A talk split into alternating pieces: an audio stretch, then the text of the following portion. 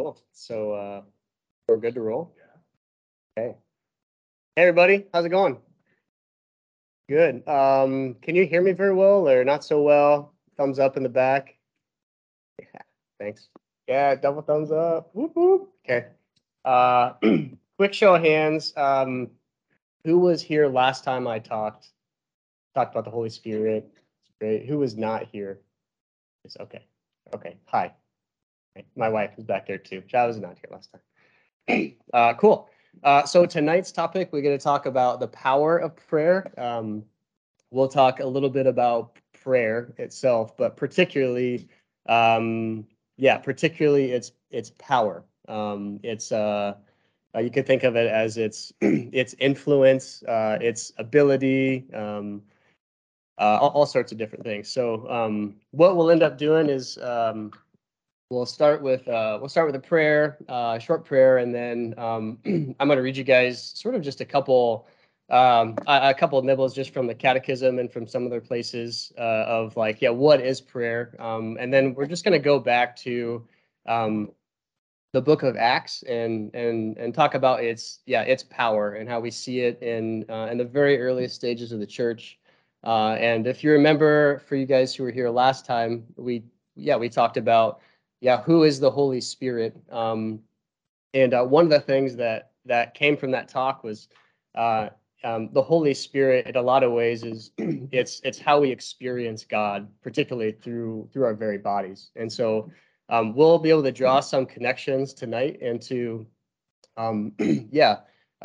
how prayer even has an actual impact and influence on just daily life, and that prayer, its power can look like a lot of different things.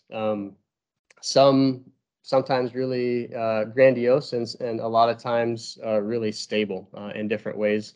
And I'll share some stories about my experience of just the power of prayer and some other stories. And then, we'll have a break, of course, and we'll have time for questions. So, last time you guys had super good questions. Whoever asked a question about Job, that was a good one. There are just so many good ones last time. So whether you want to use the anonymous, Q&A or you have some input, like after the break or at the end. I think those are great. So feel free to ask in any form. So let's start with a quick prayer. And then at the end of the prayer, I'm just going to read from Acts chapter 1. And that'll be sort of our intro to the power of prayer. It's just fitting since it's the scriptures. So that's kind of how we'll finish the prayer. In the name of the Father, and the Son, and the Holy Spirit. Amen. Come, Holy Spirit. Come now. Come as you wish. We just thank you for tonight, just for everyone here, and their openness just to know you more and to receive you more, and ultimately to be in relationship with you more, Lord, to grow in greater holiness, just being set apart as a son or a daughter.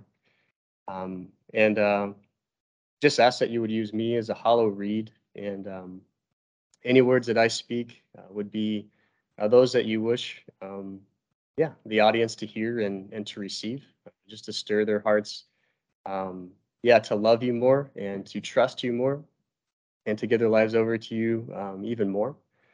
And we just ask also in a special way that you would protect us through the intercession of Saint Michael and our guardian angels, and that we would be encouraged to go deeper into prayer and to be moved by prayer and just to be open to what it means to pray and what it means to see the effects of prayer in our own lives.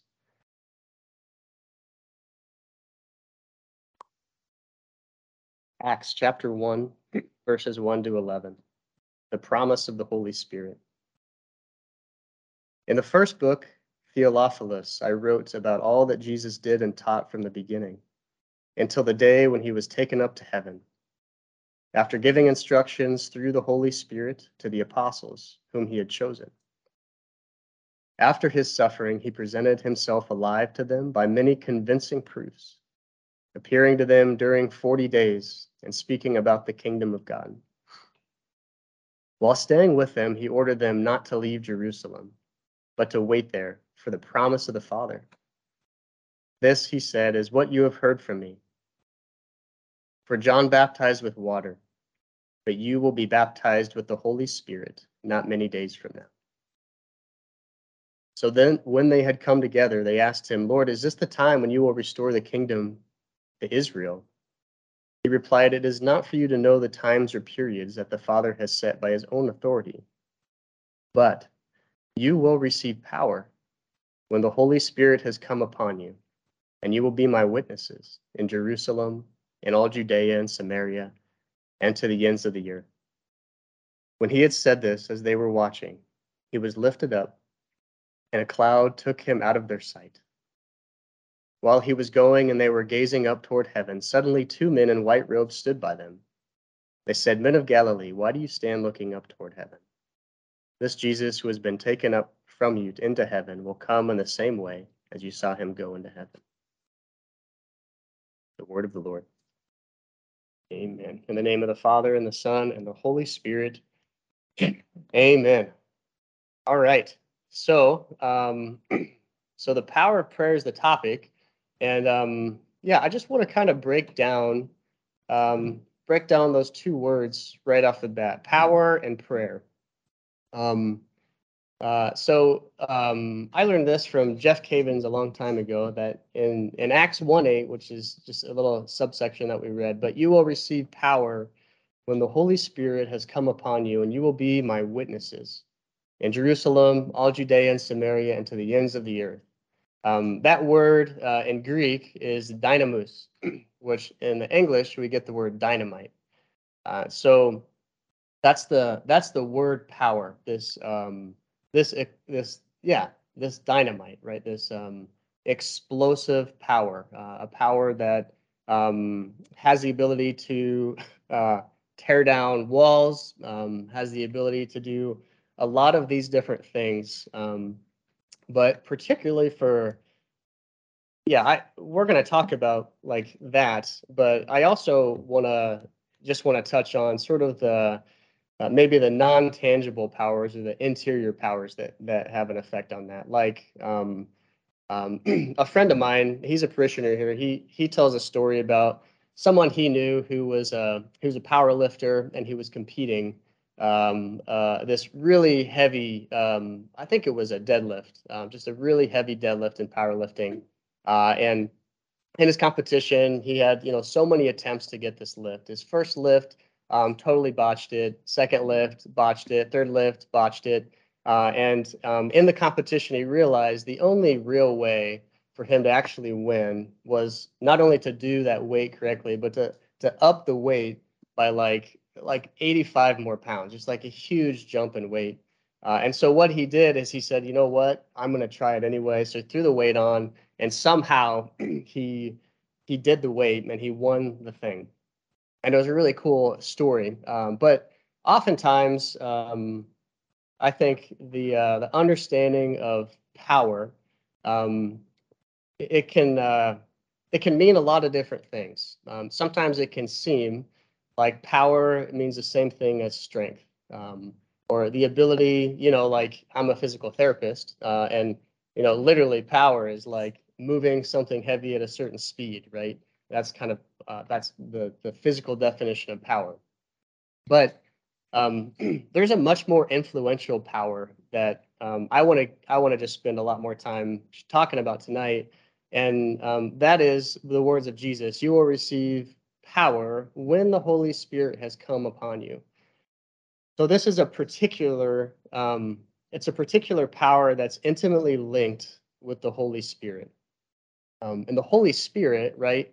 He is this, right? He's the living experience of God. He's the anointing of God. He's sort of this experience of God, the relational component of God in a lot of ways. He's also like our advocate, our counselor. And so in a lot of ways, we can't really we can understand the influence and the power of prayer as we understand God better, as we understand the Holy Spirit better. And so, yeah, we're going to kind of keep teasing that out. So like, yeah, that's a little bit about power. And what's prayer? Yeah, how many, we have a lifetime to figure that out. And I only get, I don't know, an hour to tease some of it out. But I want to read some things about prayer that the church has to say from the Catechism, what some of the saints have to say about prayer. And then what I really want to do is just help marry those two things together, so we can see maybe how it's influenced in our own life through our own lives through some of the stories that I'll share with you guys, and through some other stories as well. So these are two of my favorite quotes about prayer. Prayer is nothing other than a longing for God. Prayer is nothing other than a longing for God. And then another one, this next one's by Saint Therese of Lisieux. She says, "For me, prayer is a surge of the heart. It is a simple look turned toward heaven. It's a cry of recognition and of love, embracing both trial and joy." You know, if I had like a quick show of hands, you know, it's like, why don't you guys give me maybe, I don't know, a sentence or, you know, a summary of like, you know, what is prayer, right? I think we could, there's just a lot of different things that you might get. Like what's the experience of prayer? What do you do in prayer? Does prayer, you know, is prayer like sitting like this, like kneeling, like in the pew? Is prayer, you know, raising your hands up to God, you know, in intercession, or in, you know, imposition, or in all these different ways? It looks very different in individuals, and you know, it's not my role like tonight to like break down like all the different ways that we can pray in this talk. But I really want to just talk again about its power. It's maybe a good word might be its influence, its ability to create change. That would be a good description. It's ability to create change, the power of prayer. So I brought a book because I got to give this talk last year, and I just shared a lot of stories, which are good stories. But I feel like there are a lot of people that talk about the power of prayer way better than I could share with you tonight. So I'm going to actually read you something from this, and then I'm going to pass this book around, and you can look at it.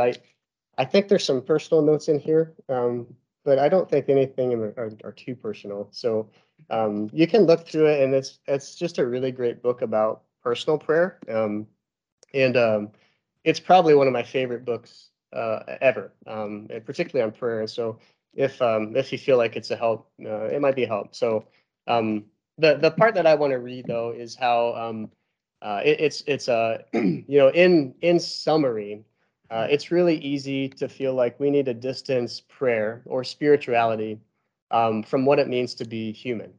And when we do that, when we divorce, right, the spiritual and the human, or the human and the divine, a lot of times we run into issues, and we sort of sap prayer of its power in a lot of ways. And you guys might even just know from your own experiences some of the, you know, maybe most memorable you know, parts of life, or the some really memorable moments, right, where you felt like prayer was really like powerful or had an effect.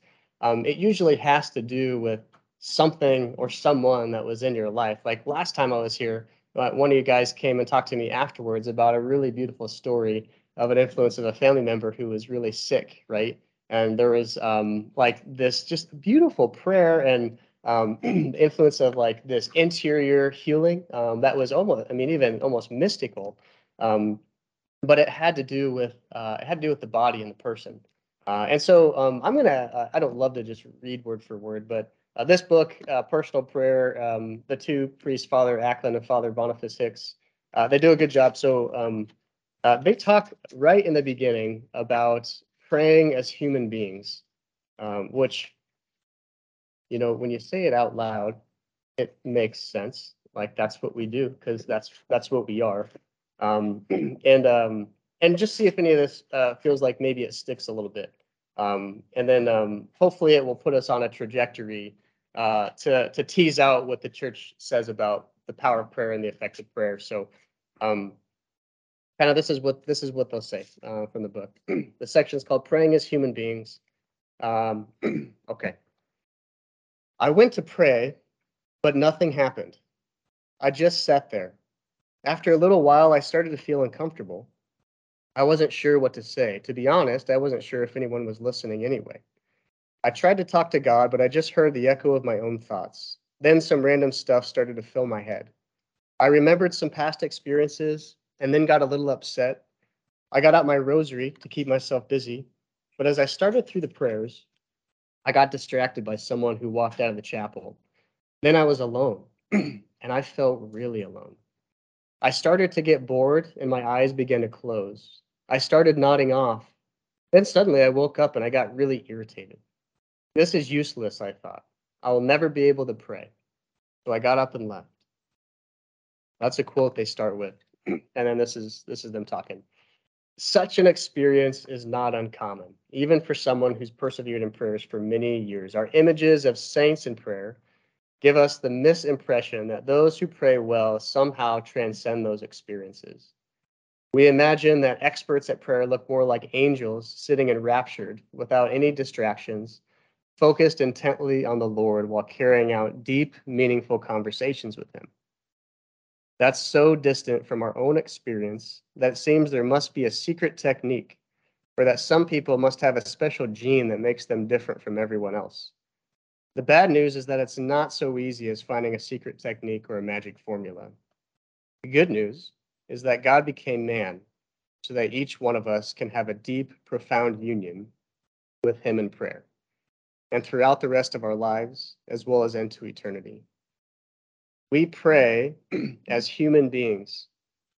This statement appears obvious, but it points to what can be a stumbling block for us when we try to pray.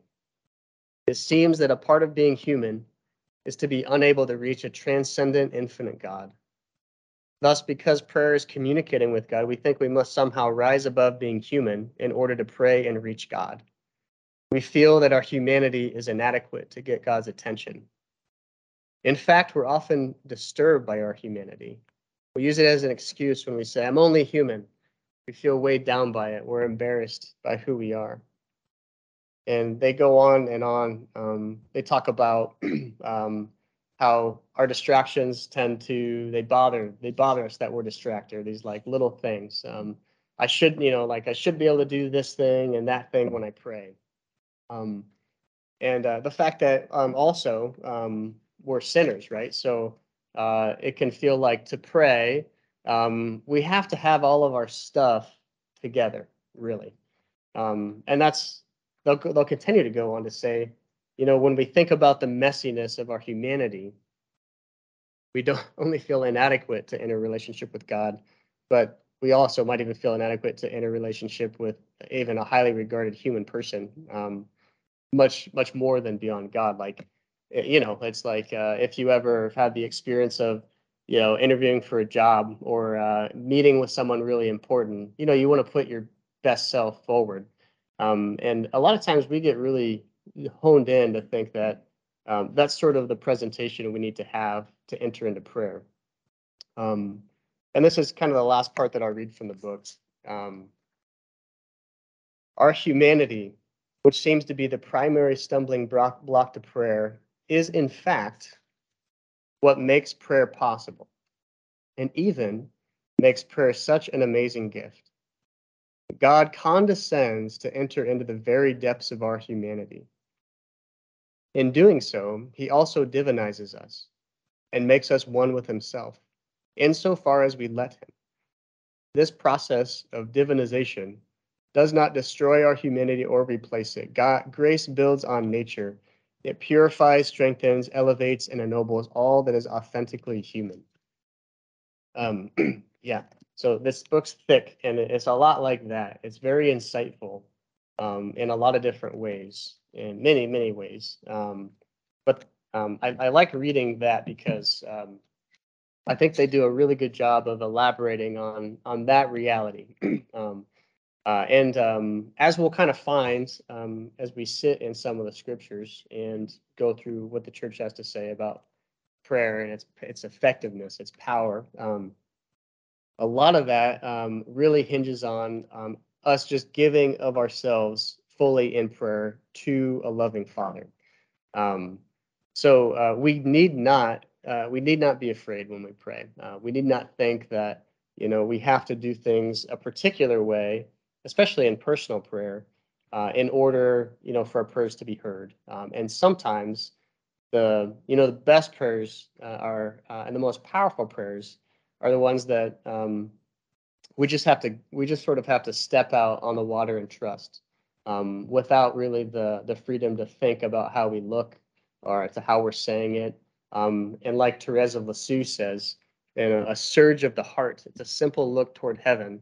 It's a cry of recognition of love, embracing both trial and joy. So the power of prayer, like that's what we see in the very beginning of Acts, in the very first parts of the church. You know, Christ tells his apostles this, right? To wait for what? The promise of the Father. So it's the Holy Spirit and this power is a promise that was given to us by our Father. And Jesus will say, right, you will be baptized. John baptized with water, you'll be baptized with the Holy Spirit. And in a lot of ways, what he's saying is just allowing God to like live in you. And that is going to give you the ability to relate to God and to speak to God. And that can look a lot of different ways, but it just involves this self-gift to God in different ways.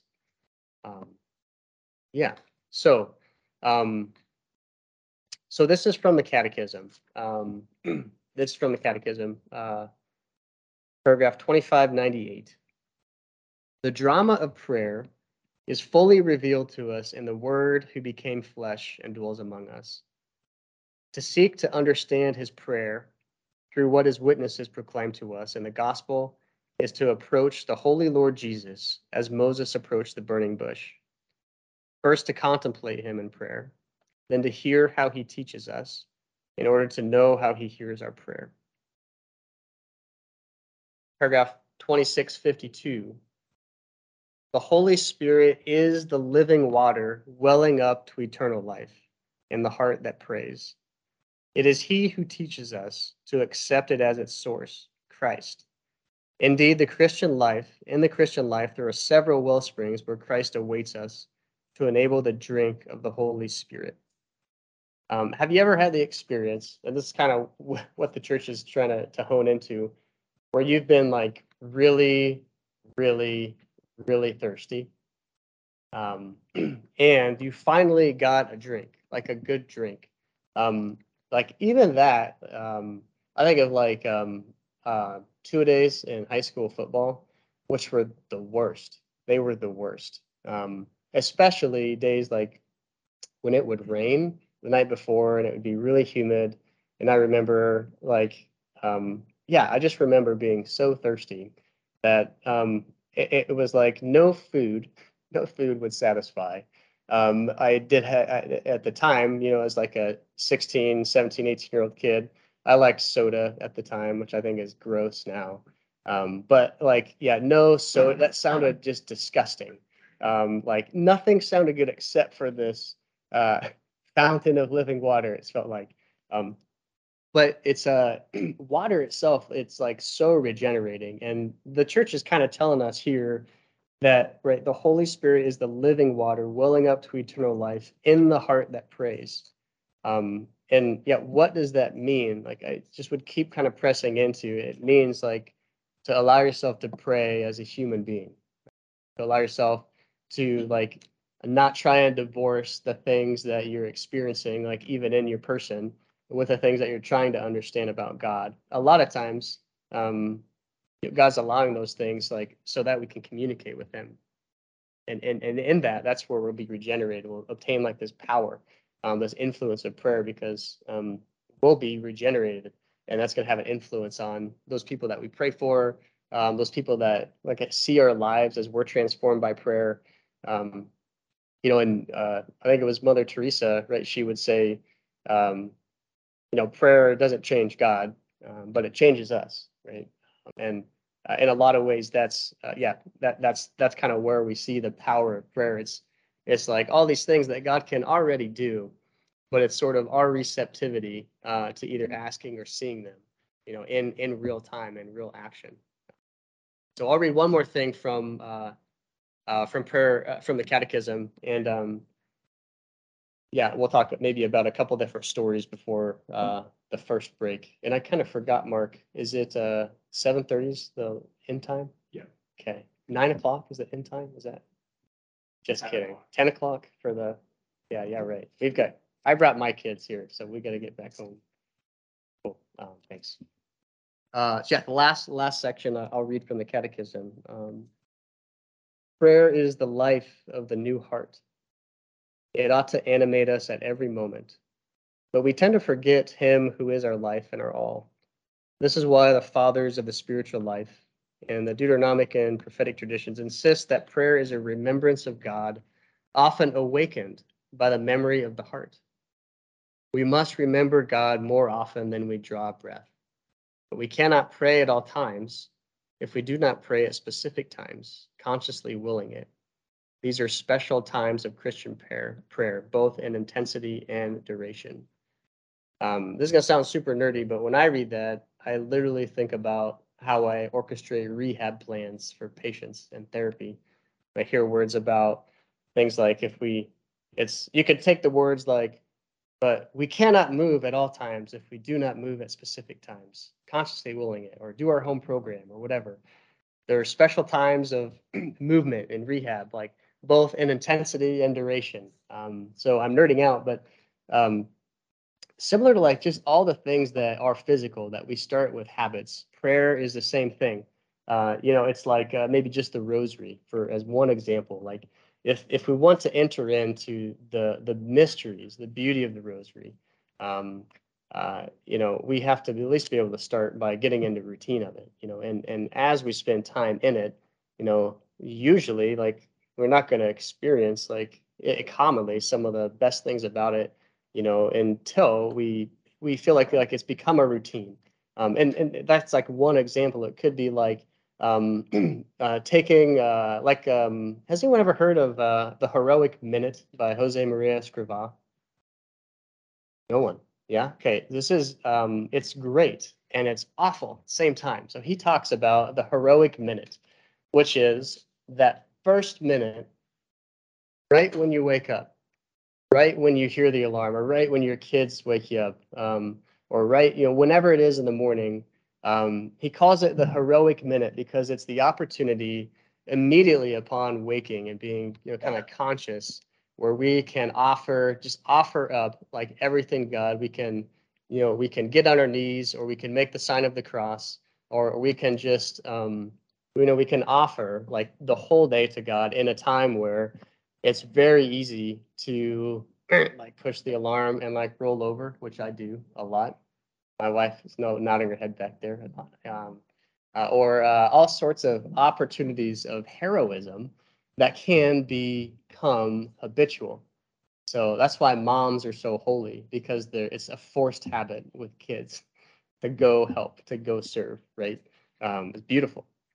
So the beauty in experiencing the power of prayer it's not dissimilar to, an athlete who spends so much time out of season, right? Training, lifting weights, doing these things to become stronger or better in a particular skill, so that when the time comes, they can do something great, like do something beautiful, do something, effective, something extraordinary.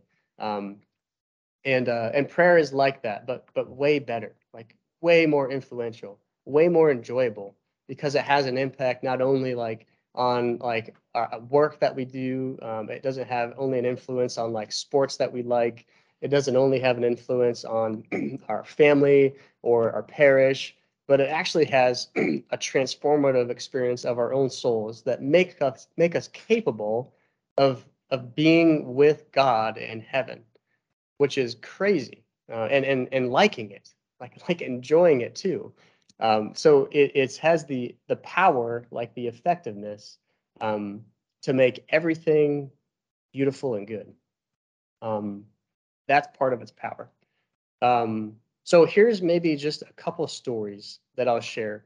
A couple of stories, and then maybe we'll take a short break after that, and we'll spend some time, yeah, kind of keep digging into that. So I think from we think of the dynamis of prayer. Here's maybe a few stories that I would share, and maybe they'll just kind of stir some thoughts, of experiences that maybe people that you know or your own experience of prayer. And these would be a lot more less grandiose, maybe. But I had a friend who he was at we were at a silent retreat about 2 years ago, and he kind of had a real aversion to intimacy in prayer, and so his experience on this retreat was. For him, he said it was absolutely life-changing, and I don't need to share details, for the sake of time, more than anything. But his experience was really allowing the time and space to listen to God, and not just push away the thoughts that sound like, well, that's just weird. I'm not gonna I don't even want to think about that, or that doesn't. I don't want to do that. What he made himself, in the time of retreat was he just made himself receptive. He made himself like Marian. He made himself like Jesus on the cross, open. And through the time of even just a couple days on this 3-day silent retreat, his experience of healing and just it was literally silent prayer. He was alone with God. He says we're one of the most influential and healing moments of prayer in his whole life that allowed him a way of trusting God in ways that he never could before. And they really just all started with him essentially acknowledging, what is where did that thought come from? Or what does that mean? Or that's kind of unusual. And just being open, to those things. Another one is a story about me. It was also another silent retreat, and we won't be telling silent retreat stories all night because you can pray out of a silent retreat. But last year I was on a silent retreat, and it was horrible. I went on. I don't know if anyone has ever been to the cloisters on the Platte, I go. I've gone for 3 years, and last year I went, and it starts on a Thursday night. And then it really goes all day Friday, all day Saturday, and half a day Sunday, and so half a day Thursday. So three kind of total days.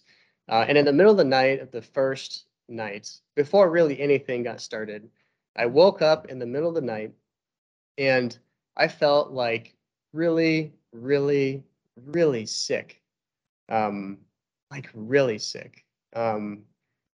The kind of sickness where you can't keep anything down and nothing stays in and you don't want to move. And it was, I don't remember ever feeling so terrible. So by God's grace, in the middle of the night, one of my first thoughts, I think because I was in a retreat center, was, well, this must mean something, God, I'm on retreat. So I let me just receive you. I had so little energy to do anything. Really, all that I could do was to get up, walk to the talks, which I made, I think, half of them. And I could sit down for about 5 minutes of the meals and look at the food before I went to go blow chunks in the bathroom. And I made it to mass. And that was it. The only other things I could do, I was even too tired to hold a pen and write on paper. I don't remember being that sick. And I'm not sharing that to say wow, look how sick I was. But my experience of that was I wasn't able to do something for God. even in a retreat, like I could give God like my intellect, or like try and come up with like something that would be satisfying to share after the retreat. Like I couldn't do any of that. And what came, like the power of the prayer of the retreat, the power that came from it was, there was an, if we want to use like the dynamite analogy, God was able to use the power of prayer to break down the walls like that I had in my heart, thinking like God really won't love me. Like he really won't unless I can prove myself to him. And for me, that goes really, really deep. And I know it's a common thread, you know, in humanity that, you know, we have to prove ourselves. Like we have to prove ourselves, or like we'll be rejected. God doesn't work that way. And that's the power that I just really want to like press into after our break. And we'll talk about, again, a little bit about praying as human beings, about desire.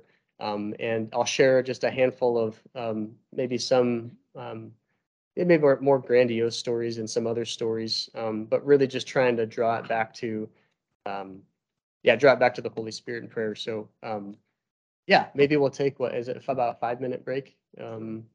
Sure. Okay. We'll take about a 5 or 10-minute break, and then I'll pop back up here and we'll finish up. So.